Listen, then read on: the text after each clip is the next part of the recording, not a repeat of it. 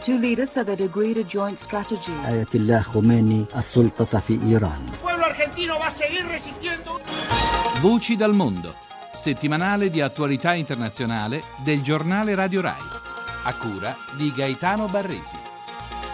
Buona domenica, Patrizia Alberici in studio. In primo piano troviamo il Portogallo alle urne per le elezioni anticipate, condizionate da una profonda crisi.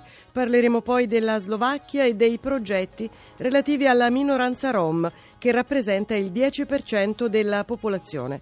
Ci sarà spazio anche per un'iniziativa che vede Iraq e Italia insieme per la salvaguardia del patrimonio culturale, senza tralasciare il ruolo diplomatico del nostro Paese, più che mai evidente in occasione del 2 giugno, quando hanno presenziato alle manifestazioni per il 150 anniversario dell'Unità d'Italia 80 delegazioni straniere con più di 30 capi di Stato e di governo. In apertura allora le elezioni portoghesi. Il nuovo governo che si insedierà al palazzo di Belém dovrà fare i conti con la crisi e applicare le ricette e i tagli imposti da Bruxelles e dal Fondo Monetario Internazionale in cambio del prestito che ha salvato il paese dalla bancarotta. Sulle prospettive indicate dai sondaggi che danno per favorito il centrodestra guidato dal giovane socialdemocratico Pedro Passos Coelho rispetto ai socialisti del premier uscente Socrates, abbiamo intervistato l'editorialista politico e docente di filosofia della comunicazione all'Università di Lisbona, Carlos Magno. Eu acho que nos momentos em que há uma crise eh, politica, sociale e finanziaria. Penso che nei momenti in cui si vive una crisi politica, sociale e finanziaria si cerchi di voltare pagina. Il Fondo Monetario Internazionale è dovuto intervenire nella situazione del Portogallo e naturalmente il Partito Socialista al potere ne ha risentito maggiormente. D'altra parte è la forza politica che ha gestito la crisi negli ultimi sei anni, una crisi complicata, ereditata dai governi precedenti ma affrontata con misure limitate e spesso sbagliate. Questo ha avuto ripercussioni sia a livello internazionale che interno.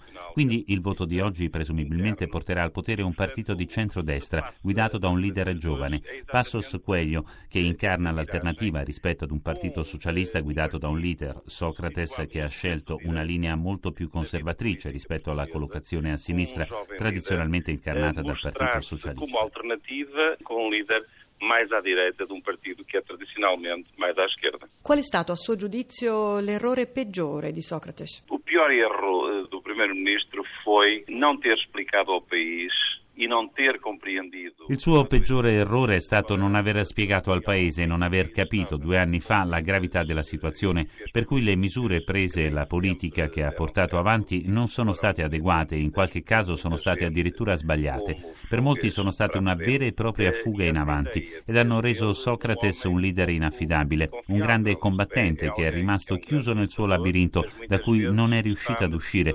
trasformandosi in un politico poco affidabile. Transformado num homem relativamente pouco confiável. Il numero di indecisi si annuncia molto alto. Viene dall'elettorato socialista? Exatamente, porque a crise levou muita gente a não votar mais no atual primeiro-ministro. Sì, perché la crisi ha portato molti a perdere la fiducia nell'attuale Premier, preferendo non votare affatto. Comunque il Partito Socialista dovrebbe ottenere il 30% circa, un risultato che sarebbe comunque storico per un partito che ha governato per sei anni ed ha affrontato la peggiore crisi economica portoghese in un quadro grave anche a livello internazionale. Oltretutto gli indecisi hanno davanti a loro un nuovo leader politico, Passos Coelho, di 42 anni, orientato a destra, che non ha né curriculum né esperienza. Socrates, il premier uscente, ha comunque mostrato di saper essere combattivo, non si è arreso, anche se ha fatto molti errori e quindi gli indecisi non se la sentono di rischiare votando un candidato che nessuno sa se sarà in grado di far superare al Paese una crisi così grave e destinata a durare ancora a lungo. País numa época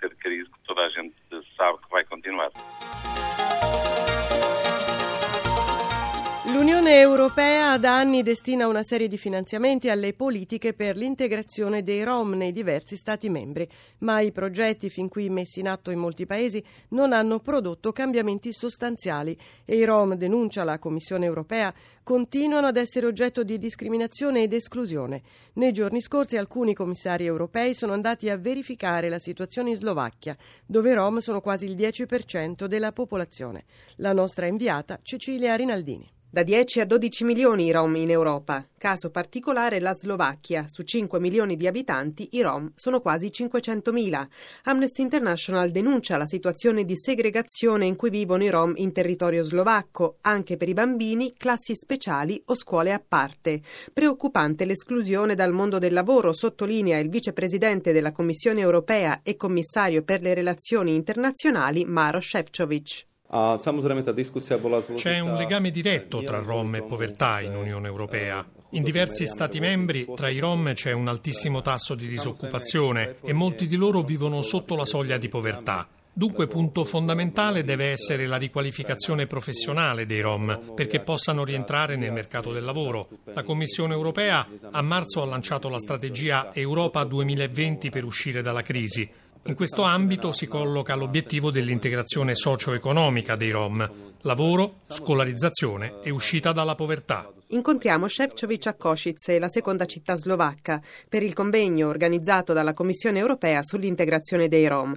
Tra i molti relatori, la sola Rom è Jarmila Vaniova, giornalista del Roma Media Center.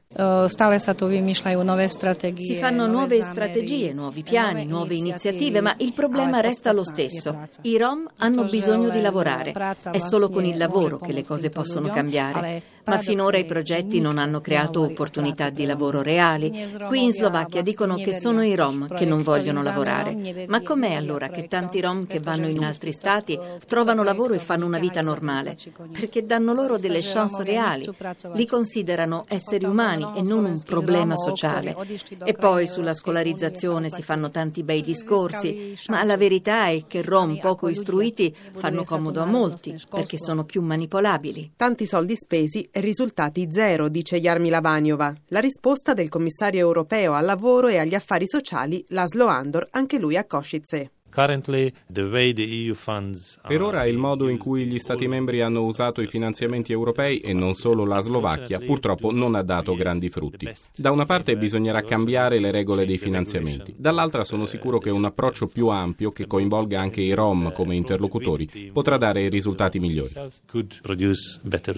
Qui in Slovacchia si continuano a costruire muri per separare fisicamente i Rom dal resto della popolazione. La Commissione europea non dovrebbe intervenire contro simili pratiche? Noi stiamo rafforzando il ruolo delle istituzioni europee, ma dobbiamo rimanere entro i limiti del trattato. Ci sono temi come le politiche sociali che sono responsabilità dei governi nazionali e locali, in cui noi non possiamo entrare direttamente. Però possiamo esercitare pressioni in modo che i governi siano stimolati a prendere sul serio alcuni alcuni problemi.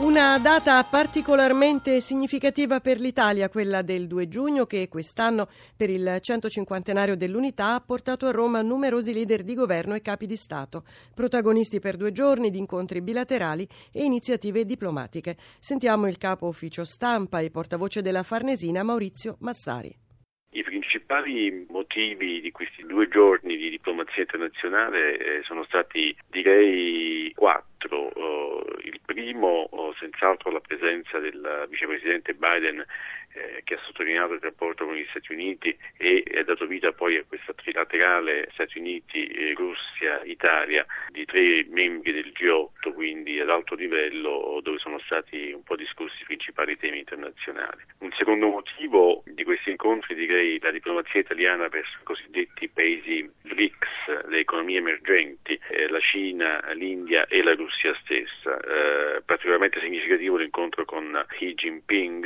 il vicepresidente cinese che diventerà l'anno prossimo leader della Cina, alla cui presenza sono state firmate anche intese economiche molto importanti per un valore di oltre 3 miliardi di dollari, 14 intese economiche e tutto ciò anche alla vigilia del viaggio del ministro Frattini a metà luglio a, a Pechino, anche l'incontro con il ministro degli esteri indiano eh, in vista della missione di sistema di questo autunno dove verrà eh, istituito questo Joint Business Council italo-indiano per l'approfondimento dei rapporti economici.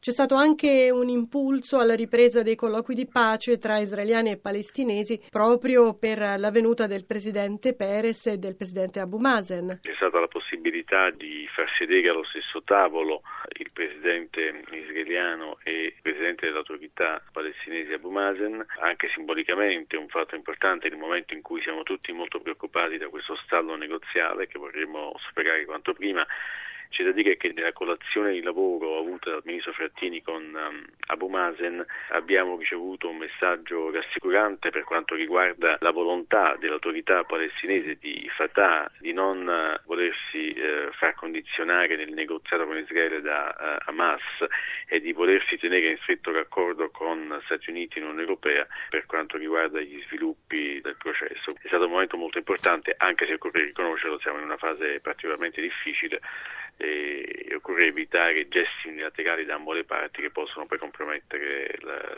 la possibilità di riprendere i negoziati. Sottolineerei anche come fattore importante di questi due giorni di diplomazia internazionale la presenza del presidente afghano Karzai, il quale ha anche firmato degli accordi con l'Italia. È stata ribadita la validità di questa strategia di transizione che dovrebbe poi eh, consentire di consegnare le chiavi della sicurezza nelle mani degli afghani. Quindi un, un, dossier molto importante anche quello dell'Afghanistan che ci occuperà molto particolarmente nella seconda metà di questo anno, anche in vista della conferenza che si svolgerà uh, a Bonn proprio per fare il punto sulla strategia della transizione. L'Iraq, l'antica Mesopotamia, culla di tre civiltà, sumera, assira e babilonese, ha rischiato di perdere per la guerra e i saccheggi buona parte di un patrimonio storico che appartiene a tutta l'umanità. L'Italia è in prima linea per la salvaguardia di questi beni inestimabili. Un importante progetto di istruzione e formazione del personale locale è in corso a Erbil, nel Kurdistan iracheno, grazie al finanziamento del Ministero degli Esteri, di quello dei beni culturali e infine col supporto dell'Ambasciata d'Italia a Baghdad. L'ingegner Han Thyssen, coordinatore del progetto italiano, ci fa entrare nell'affascinante mondo del sito archeologico sumero di Ur dei Caldei, l'odierna Nassiria. Virginia della Pietra lo ha intervistato fino adesso è in una situazione pietosa, nel senso che è stato scavato negli anni 30 e poi eh, è stato lasciato all'abbandono. Adesso è per questo che la cooperazione italiana si è impegnata per fare un corso di preparazione dei tecnici locali per poter fare un intervento sul sito. E in, in primo tempo è stato fatto l'anno scorso una preparazione durante tre settimane di cinque tecnici locali restauratori, dei tecnici di conservazione della pietra. E quest'anno, in gennaio 2011, abbiamo cominciato una formazione di eh, sei mesi sia sul sito in loco e poi in un laboratorio eh, attrezzato in modo appropriato. Uno dei progetti in cantiere è la ristrutturazione del tempio in cui non entra la luce, dedicato al dio Luna. Ce ne può parlare? La prima cosa da fare è organizzare una copertura per eh, salvarlo dai raggi del sole e del, delle piogge ai venti per insegnare a questi tecnici come fare per tutto il resto del sito. Dovete sapere che è un sito enorme, non, non, è che può essere fatto del tutto dalla cooperazione italiana solo, ma quello il contributo nostro è la preparazione di questi tecnici locali così loro possono metterci la mano se hanno la possibilità.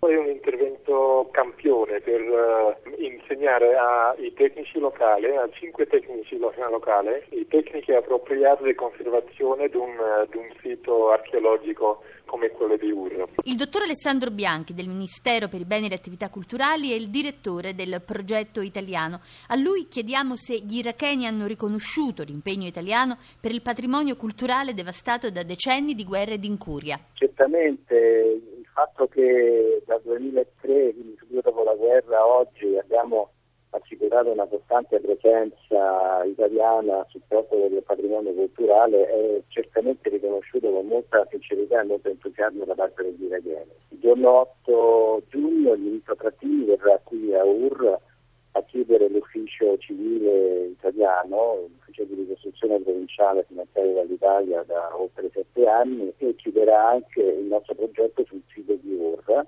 Quanto è costato questo progetto alle casse italiane? Questo progetto costa circa 2 milioni ed è finanziato dal Ministero degli Esteri con un contributo del Ministero dei Beni Culturali. La parte di Marsilia circa 300 mila. Perché avete pensato proprio all'Iraq? Ma perché le, le, la comunità scientifica italiana e il Ministero della Cultura italiano hanno decenni e decenni di rapporti molto cordiali con eh, i colleghi e i corrispondenti iracheni, ben prima della scelta di Saddam Hussein. Durante la dittatura di Saddam Hussein e soprattutto a partire dal 91, dalla prima guerra, questi rapporti si sono rinforzati nonostante le grandi difficoltà. Ora tutto questo ci ha dire, conferito una posizione privilegiata nei confronti degli iracheni. Il patrimonio culturale della Mesopotamia è la culla della civiltà umana.